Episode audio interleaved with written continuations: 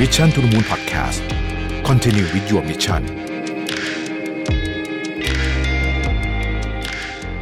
สวัสดีครับยินดีต้อนรับเข้าสู่ Mission to the Moon Podcast นะครับคุณอยู่กับประวิทยหานอุตสาหะครับผม ในช่วงสองสามปีที่ผ่านมาเนี่ยนะฮะเราก็น่าจะเจอความท้าทาย แล้วก็ยากลำบากพอสมควรนะครับวันนี้มีทั้งโควิด มีทั้งสงครามอะไรต่างๆนานาพวกนี้เนี่ยนะฮะเราก็ต้องบอกว่ามันส่งผลค่อนข้างจะไปทั่วโลกเลยนะครับแล้วก็ปัญหาเศรษฐกิจตกต่ำตอนนี้เป็นเรื่องที่คนกำลังกลัวอยู่พอสมควรนะฮะอันนี้เราพูดถึงประเด็นเรื่องของเงินเฟ้อนะฮะของแพงนะครับ เงินเฟ้อเนี่ยเป็นเรื่องที่น่ากังวลมาก เพราะว่าณขณะนี้เนี่ยตัวเลขของเงินเฟ้อเนี่ยนะครับที่ล่าสุดที่ผมก่อนที่ผมจะบันทึกเสียงของ EP นี้เนี่ย เงินเฟ้อสหรัฐประกาศออกมา 7.8 แต่ว่านั้นนคิดถึงแค่กุมภานะฮะนี่ยังไม่ได้รวมผลของราคาน้ำมันที่กระโดดขึ้นไปในเดือนมีนาช่วงหลังจากที่มีวิกฤตสงครามยูเครนกับรัสเซียนะครับไม่ได้ขึ้นแค่น้ำมันนะฮะคือตอนนี้มันขึ้นเยอะมากนะครับ ตั้งแต่ปุ๋ยนะฮะตั้งแต่อาหารสัตว์นะครับจำพวกข้าวโพดข้าวสาลีนะครับ โลหะต่างๆนะฮะคือโลหะนี่ขึ้นทั้งกระดานเลยนะครับลองไปดูแทบทุกตัวแล้วโลหะเนี่ยมันก็อยู่ในชิ้นส่วนอิเล็กทรอนิกส์ต่างๆนะพวกนี้เนี่ยนะครับ จริงๆขึ้นหมดนะฮะวัสดุก่อสร้างอะไรก็ขึ้นทั้งนั้นเลยนะครับ เพราะฉะนั้นเนี่ยอันนี้กระทบกับปากท้องของพวกเราโดยตรงนะครับ แล้วก็มันก็บางทีมันนานนะฮะกว่าจะแก้ไขได้นะครับ ยังไม่รวมถึงดอกเบี้ยด้วยนะครับ ก็อันนี้เป็นหลาย ๆ ประเด็นเราก็ต้อง เราก็จะต้องอยู่ในสภาวะแบบนี้ไปอีกสักระยะหนึ่งนะฮะวันก่อนเนี่ยผมก็ได้คุยว่าเอ๊ะหรือว่ามันจะเป็นความปกติใหม่จริงๆนะก็คือว่า มันก็จะเนี่ยมันก็จะมีเหตุการณ์อะไรไม่คาดฝันเข้ามา แล้วเราก็ต้องปรับตัวกันไปเรื่อยๆนะครับแต่ว่าเราก็จะปล่อยให้ชีวิตมันผ่านไป โดยไม่ทำอะไร คือจะรอว่าเฮ้ยเดี๋ยวค่อยดีแล้วค่อยทำก็คงจะไม่ได้อีกนะครับ เพราะว่าเวลาเราก็ไม่ได้เวลาบนโลกใบนี้ของเราก็ไม่ได้มีเหลือเฟือเนาะเราก็เราก็จะต้องทำอะไรบางอย่างนะครับ ตอนนี้หลายคนก็เอาละก็มาวางแผนอนาคตนะฮะก็คือว่าเอาละไม่เป็นไรสถานการณ์ภายนอกมันเป็นอะไรก็ว่ากันไปนะฮะ แต่ว่าการวางแผนการเงินการลงทุนนะมันก็ดำเนินอยู่นะครับ วันนี้เนี่ยผมก็จะมาชวนพูดคุยเกี่ยวกับเรื่องของอีกหนึ่งเรียกว่าเป็นเซกเตอร์ใหญ่ละกันนะครับ นั่นก็คืออสังหาริมทรัพย์นะฮะในในหมวดของที่อยู่อาศัยนะครับ ซึ่งตอนนี้ต้องบอกว่าน่าสนใจมากเพราะว่าตลาดนี้เริ่มมีสัญญาณในบาง sector นะครับที่มีสัญญาณบวกตัวเลขดีขึ้นนะฮะ เราก็จะมาพูดคุยกันว่าพฤติกรรมของผู้อยู่อาศัยเนี่ยเปลี่ยนไปยังไงบ้างนะครับมีเรื่องอะไรที่น่าจับตามองเป็นพิเศษ แล้วก็การลงทุนในอนาคตใน sector ของอสังหาริมทรัพย์เนี่ยน่าสนใจในตรงไหนบ้างนะครับเริ่มต้นจากอย่างนี้ก่อนนะครับผมเอาข้อมูลจาก SCG นะครับเป็น 5 เทรนด์บ้านที่อยู่อาศัยและก่อสร้างมาแรงนะฮะในปี 2022 นะครับซึ่งทาง SCG ก็ได้รวบรวม เรื่องที่เขาคิดว่าเออมันน่าจะเป็นเเรียกว่าภาคส่วนที่เติบโตนะครับ อันที่หนึ่งเนี่ยก็คือว่า smart living and building นะฮะนี่พูดกันมาตลอดนะว่าเทคโนโลยีเนี่ยเข้ามาเนี่ยอันหนึ่งที่เราเห็นเลยคือการเอาเทคโนโลยีพวกนี้เนี่ยเข้ามาใช้กับบ้านหรือที่อยู่อาศัยนะครับ ไม่ว่าจะเป็นควบคุมอุปกรณ์ต่างๆ อุปกรณ์ไฟฟ้าต่างๆ ที่เราเคยจะต้องมาเปิดเองสมัยก่อนเนี่ยนะฮะปัจจุบันนี้เนี่ยหลายอย่างเนี่ยใช้ควบคุมโดยเรียกว่ามีมีแอปพลิเคชันได้ตั้งแต่เครื่องกรองอากาศนะครับแอร์นะฮะไฟทั้งหมดนะฮะ เครื่องเสียงนะครับอะไรก็ตามที่มันเป็นอุปกรณ์ไฟฟ้าเนี่ยนะฮะพวกนี้จะสั่งผ่านแอปก็ได้ สั่งผ่านเสียงก็ได้นะครับ แล้วก็พวกเซ็นเซอร์พวกนี้เนี่ยมันทำให้ปลอดภัยขึ้นนะฮะเช่นคุณไม่ต้องลืมปิดแอร์หรือเปล่าเลยไม่ไม่ต้องแล้วนะฮะเราจะสามารถที่จะควบคุมได้หมดเลยนะครับเราก็ช่วยประหยัดไฟด้วยนะฮะคืออย่างเช่นถ้าเป็นพวกอย่างอย่างอย่างเครื่องปรับอากาศที่เห็นชัดนะฮะถ้าเป็นตึกที่ตึกที่ใหญ่ๆนะฮะใหม่ๆใหม่ๆเลยตอนนี้เนี่ยนะ มันจะมีคล้าย ๆกับกล้องอะคอยดูว่าเฮ้ยตรงนี้มีคนอยู่หรือเปล่านะครับมีคนอยู่แล้วควบคุมอุณหภูมิเท่าไหร่อะไรเงี้ยสมัยก่อนเราเปิดเปิดแอร์ก็เปิดหมดเลยใช่ไหมเย็นเย็นเหมือนกันหมด แต่มันอาจจะไม่มีความจำเป็นที่บางส่วนไม่ต้องเย็นขนาดนี้ก็ได้นะครับ หรือบางส่วนควรจะต้องเย็นกว่านี้อะไรแบบนี้เป็นต้นนะฮะซึ่งพวกนี้มันก็จะมีเหมือนกับบางระบบเขาก็จะมี AI อยู่ข้างหลังนะครับ ตอบโจทย์เรื่องพวกนี้ทั้งหมดเลยนะฮะก็ช่วยประหยัดพลังงาน ซึ่งเป็นโจทย์ใหญ่มากนะของของโลกอนาคตนะครับ เรื่องที่สองคือ health and well-being นะนี่ก็เป็นเทรนด์ใหญ่ของโลกมาตั้งแต่สินค้าบริการนะครับ และแน่นอนเข้ามาสู่ที่พักอาศัยด้วยนะฮะประเทศไทยเนี่ยกำลังเข้าสู่สังคมผู้สูงอายุในอีกไม่ช้าไม่นานต่อจากนี้นะฮะผู้คนก็ต่างต้องการที่พักอาศัยที่มีคุณภาพนะฮะเพื่อคุณภาพชีวิตที่ดีในระยะยาวแล้วก็เรื่องสุขภาวะต่างๆเนี่ยนะฮะมันเป็นสิ่งที่ไม่ควรมองข้ามเลยนะครับ ตั้งแต่ความปลอดภัยภายในบ้านนะยกตัวอย่างผู้สูงอายุเนี่ยนะฮะสิ่งที่เรากังวลมากอันหนึ่งก็คือถ้าใครมีคุณพ่อคุณแม่ที่อายุเยอะแล้วเนี่ยก็จะกังวลว่าแกจะล้มหรือเปล่าใช่ไหมอะพวกนี้มันก็จะมีระบบว่าทำยังไง ที่จะช่วยให้การล้มน้อยลง หรือถ้าเกิดการล้มขึ้น จะทำยังไงให้มีการแจ้งไปที่ลูกหลานหรือว่าที่สถานพยาบาลอะไรก็แล้ว แต่ได้รวดเร็วนะครับ เพื่อลดความเสี่ยงนะฮะหรือแม้แต่เรื่องของพวกฝุ่นนะครับ นะ PM 2.5 เชื้อไวรัส เชื้อแบคทีเรีย พวกนี้มันก็มีเทคโนโลยีสมัยใหม่ที่ลดโอกาสในการที่จะมีการแพร่กระจายของฝุ่นเหล่านี้นะครับอีกอันหนึ่งคือ sustainable living นะฮะ อันนี้เป็นเรื่องของความยั่งยืนในการในเรื่องของที่อยู่อาศัยนะครับ ซึ่งความยั่งยืนเนี่ยเป็นอีกเทรนด์หนึ่งที่ทั่วโลกให้ความสำคัญนะฮะ เราก็ไม่ได้อยู่แต่ภาคธุรกิจอย่างเดียวเท่านั้น อันนี้ครอบคลุมไปถึงชีวิตประจำวันด้วย โดยเฉพาะคนเจเนอเรชันใหม่ๆเนี่ยนะครับ เวลาเขาจะซื้อของเนี่ยนะฮะเขาจะนึกถึงประเด็นนี้ค่อนข้างเยอะนะครับมองหาที่อยู่อาศัยที่เป็นมิตรต่อสิ่งแวดล้อมนะฮะบางคนดูไปถึงวัสดุเลยว่ามันเป็นวัสดุที่ sustainable หรือเปล่านะครับแล้วก็ต้องปลอดภัยด้วยในทางเดียวกันนะฮะอันนี้ก็เป็นก็เป็นเทรนที่ผมคิดว่าจะมาเปลี่ยนแปลงพฤติกรรมของผู้บริโภคเยอะนะครับเราจะเริ่มเห็นว่าผู้บริโภคเนี่ยยอมที่จะจ่ายราคาแพงกว่านิดหนึ่งด้วยซ้ำนะฮะเพื่อที่จะใช้ของที่มัน sustainable มากกว่านะครับ ข้อที่4เนี่ยอันนี้อาจจะบอกได้ว่าเกิดมาจากโควิดก็ได้นะครับ ก็คือ home transformation นะฮะก็คือว่ามันมีเทรนด์อันหนึ่งที่ที่ทุกวันนี้บ้านไม่ใช่แค่ที่อยู่อาศัยละนะครับ บ้านเนี่ยเป็นบ้านเป็นที่อยู่อาศัยด้วยนะฮะเป็นที่ทำงานด้วยเป็นฟิตเนสด้วยนะครับอันนี้เรียกว่า multi functional space นะฮะสำหรับบางคนอาจจะเป็นห้องซ้อมดนตรีด้วย บางคนอาจจะเป็นสตูดิโอด้วยนะฮะอะไรอย่างนี้เป็นต้น เพราะฉะนั้นเนี่ยมันจะต้องแบ่ง พื้นที่ใช้สอยกันใหม่นะครับอันนึงที่เห็นชัดถ้าเกิดสมมติบ้านอยู่หลายคนเนี่ยนะฮะห้องทำงานก็จะเป็นตัวสำคัญขึ้นมาละสมัยก่อนเราก็อาจจะแบบทำงานตรงไหนก็ได้ใช่ไหมเราเอาคอมมาไม่ติดทำอะไรจริงจังเอาแล็ปท็อปมาตั้งเครื่องก็พิมพ์พิมพ์นอนอยู่บนโซฟาก็ทำได้ แต่สมัยนี้เนี่ยมันมีทั้งการประชุมออนไลน์ต้องเงียบนะฮะ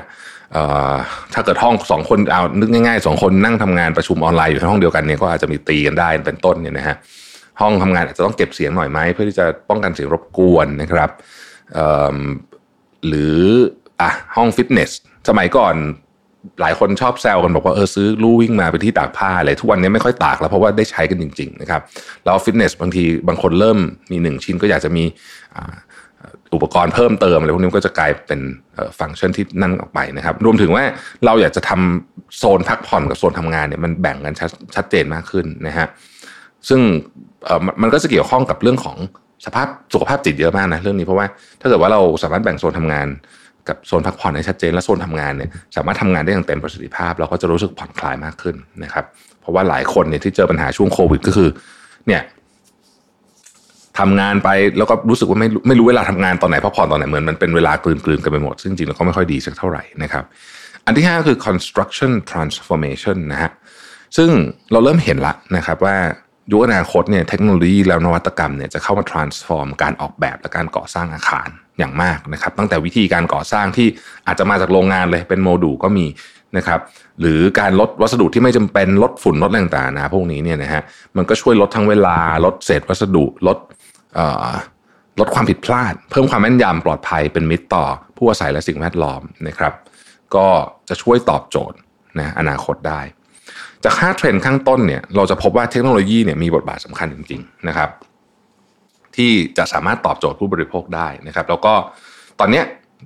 หลายคนก็เริ่มหันมาให้ความสำคัญกับการวางแผนอนาคตแบบนี้นะครับ การมีที่อยู่อาศัยดีๆเนี่ยอาจช่วยตอบโจทย์คุณภาพชีวิตการเงินการลงทุนระยะยาวได้นะครับ เพราะว่าเป็นหลักประกันชั้นดีต่อชีวิตที่มีความไม่แน่นอนสูงนะครับเนี่ยการลงทุนกับสังหาริมทรัพย์เนี่ยจะช่วยวางแผนอนาคตได้ยังไงนะครับ แล้วมีข้อดียังไงนะฮะ ก่อนอื่นเนี่ยอยากจะพาทุกท่านย้อนไปสมัยก่อน ก่อนนู้นเลยเนี่ยนานๆเนี่ยนะก็จะมีการลงทุนไม่กี่ช่องทางนะครับ อาจจะมีลงทุนในทองคำออมกับธนาคารนะฮะปัจจุบันการลงทุนก็มีเยอะขึ้นนะครับ มีทั้งเอาแบบหุ้นนี่ก็น่าจะหลายสิบปีแล้วเนี่ยนะฮะการลงทุนในคริปโตเคอเรนซีเพิ่งมาใหม่อสังหาริมทรัพย์เป็นหนึ่งในการลงทุนที่มีอยู่นะครับ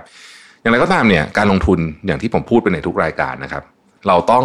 เลือกตามหนึ่งก็คือสิ่งที่เราสนใจนะครับ เพราะว่าการลงทุนสำคัญมากคือ part ของการหาข้อมูล ถ้าเราไม่สนใจเลยเนี่ยนะฮะมันมีแนวโน้มว่าเราจะไม่ตั้งใจหาข้อมูลแล้วถ้าเกิดไปลงทุนพวกนี้เนี่ยไม่ศึกษาไม่หาข้อมูลนะฮะไม่ดี ไม่ดีแน่ๆนะครับ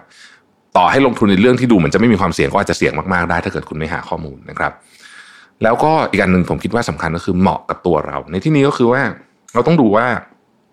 หนึ่งเราอยากได้ความเสี่ยง ประมาณไหนนะฮะการลงทุนทุกอย่างต้องต้องบอกจริงว่าทุกอย่างมีความเสี่ยงเสี่ยงมากเสี่ยงน้อยนั่นเองนะฮะ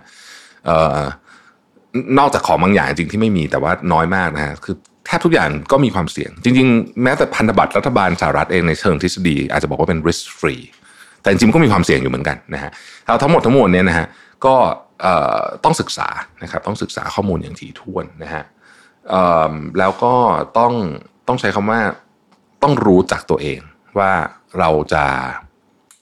เราจะรับความเสี่ยงได้แค่ไหน เราก็จะเลือกนะครับ การลงทุนที่ถูกต้องกับเราเหมาะสมกับเรานะครับ ต้องบอกก่อนนะฮะว่าไม่ว่าจะเป็นการลงทุนอะไรก็ตามเนี่ยนะครับเราต้องศึกษาข้อมูลอย่างถี่ถ้วนที่สุด ประเมินความเสี่ยงของตัวเอง แล้วก็สิ่งที่เรากำลังจะลงทุน ไม่ว่าจะเป็นสิ่งที่จับต้องได้หรือจับต้องไม่ได้ก็ตามนะครับ การลงทุนกับ อสังหาเนี่ยนะครับถ้าเราพูดถึงประเด็นการลงทุนในอสังหาเนี่ยอย่างคอนโดเนี่ยจะสร้างโอกาสยังไงได้บ้าง แล้วก็มีสิ่งอะไรที่ควรระวังบ้างนะครับ วันนี้ผมรวบรวมเรื่องราวที่น่าสนใจมาฝากกันนะครับ อย่างแรกเนี่ยหากเราตัดสินใจซื้อคอนโด เพื่อตัวเองก็เป็นการลงทุนในรูปแบบหนึ่งแล้วก็คือลงทุนเพื่อคุณภาพชีวิตในอนาคตของเรานะครับเเช่นเราอาจจะเดินทางสะดวก เราอาจจะอยู่ในที่ที่เราชอบนะฮะบางคนเนี่ย เเลือกที่จะซื้อคอนโด เพราะว่าอยู่อยู่ใกล้ ๆ กับอะไรที่เขาชอบนะฮะอันนี้มันก็เป็นเรื่องของคุณภาพชีวิต ซึ่งสามารถส่งต่อให้ครอบครอบครัวแล้วก็ลูกหลานได้ การเลือกทำเลที่ดีเนี่ยเดินทางสะดวกทั้งรถส่วนตัวรถสาธารณะ มีระบบความปลอดภัยที่ดี มีส่วนกลางที่ดีที่เรารู้สึกว่าเออมันเหมาะกับไลฟ์สไตล์ของเรา มีสิ่งแวดล้อมที่ดีนะครับ ก็จะช่วยสร้างความสงบสุขทั้งกายและใจ ตอนกลับเข้ามาอยู่ที่คอนโดของเราได้นะฮะเพราะว่า คือจริงๆอะทุกวันอะเราก็เจอเรื่องเหนื่อยๆจากจากข้างนอกเยอะนะครับทั้งนี้การที่สิ่งแวดล้อมแล้วก็สังคมเนี่ยมันส่งเสริมคุณภาพชีวิตของเราก็ถือเป็นเรื่องที่ดีนะครับ อีกมุมหนึ่งก็คือการซื้อคอนโดเพื่อเก่งกำไรนะครับ อันนี้ก็ถ้าเกิดว่าเรามองในแง่ของการลงทุนนะคนที่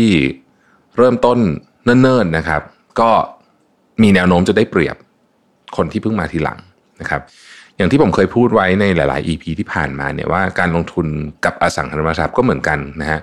เช่น การเลือกซื้อคอนโดที่อยู่ใจกลางเมือง และเป็นแหล่งท่องเที่ยวตอบรับนักท่องเที่ยวทั้งในและต่างประเทศได้ดีก็ถือเป็นการลงทุนแบบหนึ่งแม้ว่าตอนนี้การท่องเที่ยวไทยจะยังมีแนวโน้มชะลอตัวอยู่นะครับ แต่ประเทศไทยก็เป็น travel hub นะฮะแล้วก็อนาคตเราก็มองเห็นว่าเมื่อสถานการณ์มันค่อยๆคลี่คลายลงเนี่ยก็การฟื้นตัวก็น่าจะทำให้ sector นี้กลับมาคึกคักสูงทีเดียวนะครับ โดยในกรณีที่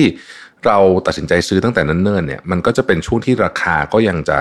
ค่อนข้างจะสมเหตุสมผล แล้วก็ยังไม่วิ่งสูงจนเกินไป ก็ถือเป็นโอกาสที่ดีในการลงทุนนะฮะเพราะว่าเราก็จะเห็นว่าที่ผ่านมาเนี่ยคนที่ได้ราคาไปดีตอนต้นเนี่ยอนาคตก็จะมีเปอร์เซ็นต์ที่ราคาเพิ่มแบบก้าวกระโดดนะครับผมมีข้อมูลการสำรวจของแอเรียนะฮะหรือว่าที่รู้จักกันในนาม ศูนย์ ข้อมูลวิจัยและประเมินค่าอสังหาริมทรัพย์ไทยนะครับบมจ Agency for Real Estate and Affairs นะครับซึ่งเป็นบริษัทที่ปรึกษาอันดับหนึ่งของ